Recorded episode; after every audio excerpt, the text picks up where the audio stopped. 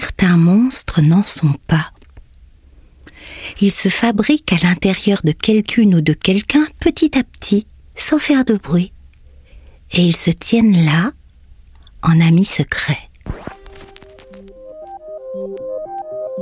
Au pays des monstres, un podcast du musée d'Orsay. Un jour, j'ai vu un monstre qui faisait hyper peur. Mais non, ils n'existent pas, les monstres. Il y a des monstres qui sont gentils, mais c'est rare. Moi, je suis très fort, j'ai pas peur des monstres. Non, j'ai pas peur des monstres. les façons songes, l'éponge à tracas.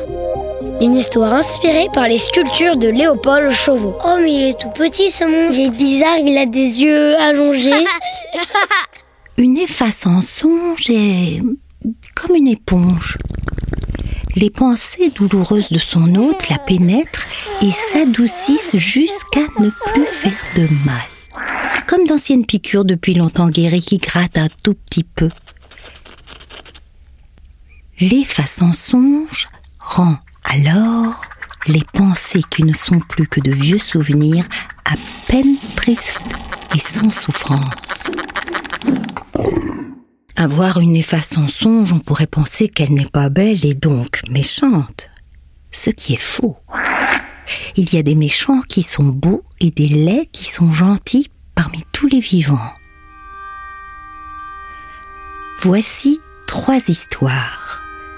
Celle de Zéphise, Otaviolo et Olga Malika, qui montrent, l'une après l'autre, ce qu'est capable de réussir une efface en songe.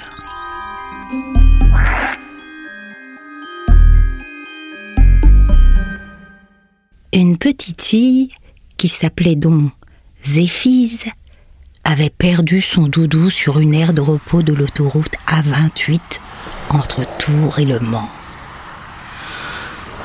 Quand sa mère a pu faire demi-tour et revenir sur l'aire de repos, le doudou avait disparu. C'était un gros chagrin pour Zéphise, car elle n'avait qu'un doudou, et il était particulièrement doux, odorant et tendre. Elle pleura sans bruit dans son siège auto pendant que sa mère conduisait et que son père dormait. Au bout d'un moment, alors qu'elle n'avait plus de larmes, elle s'endormit de tristesse fatiguée et de lourdeur de cœur. En elle son efface en songe. Peut-être le savait-elle, peut-être ne le savait-elle pas. L'efface en songe se mit au travail, fit et absorba la douleur de Zéphise. Elle se pressa pour la faire ressortir, puis elle absorba de nouveau la douleur et se pressa. Elle absorba et se pressa jusqu'à ce que la douleur soit si légère qu'elle était comme une vapeur fraîche où flottaient des souvenirs de vie partagée avec le doudou. Un câlin du soir, un voyage en train avec trois longs tunnels sous les montagnes, un gâteau d'anniversaire merveilleux au bord de la mer, un pont suspendu si haut que son doudou et elle frôlèrent les oiseaux. À chaque souvenir revenu, c'était comme si son doudou était là, blotti ou embrassant, consolant. Et c'est ainsi qu'elle put y penser sans pleurer. Son doudou était dans ses plus doux souvenirs, tout contre elle. C'était un grand réconfort.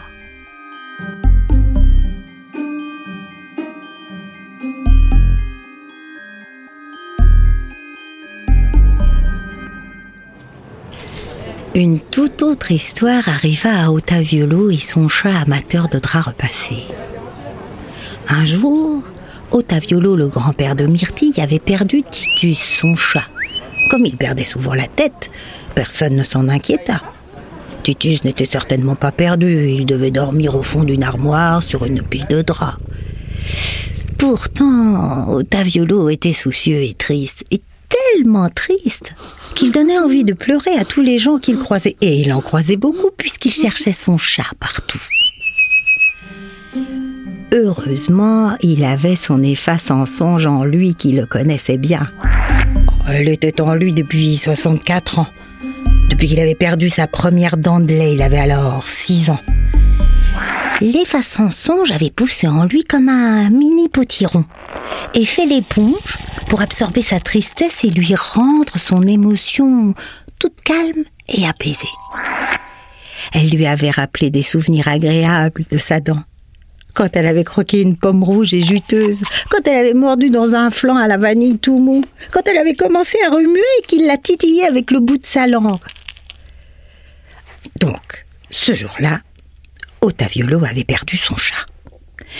L'efface en songe fit l'éponge comme de coutume, et elle fit entendre à Otaviolo 1437 miaulements différents de son chat et bien d'autres. Otaviolo se sentit en une demi-heure et 47 secondes rassuré, et même calmé. C'était une bonne chose car il était très émotif.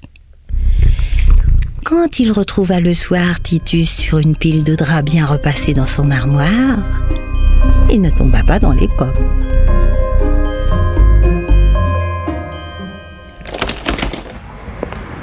Une autre fois, dans un autre endroit, à un autre moment, une efface en songe habitait en Olga Malika, une dame chagrinée par un souci caché qui ne croyait jamais ce qu'on lui disait. C'était une situation difficile puisque Olga Malika ne savait pas ce qui la chagrinait et qu'en plus, elle ne croyait pas ce qu'on lui disait. Comment la consoler? L'efface songe fit à sa façon.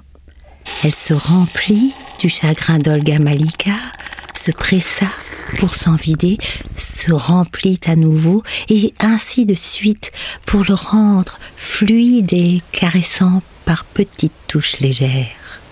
Elle fit ressentir à Olga Malika d'infimes impressions qu'elle avait à peine remarquées sur le moment. Dans une allée d'arbres centenaires, un souffle de tendresse venu des branches. Dans un café, la vapeur d'un chocolat chaud odorant et la petite main de sa nièce qui se glissait dans la sienne. Le brillant d'une tartelette aux fraises mettant l'eau à la bouche, toutes choses minuscules qui font se sentir vivante, importante, présente, et qui, au bout du compte, si on croit un arbre, font qu'on peut croire des paroles amies. Ainsi font les effaces en songe. Elles épongent et effacent les douleurs de celles et ceux chez qui elles logent, dans le silence et la tendresse.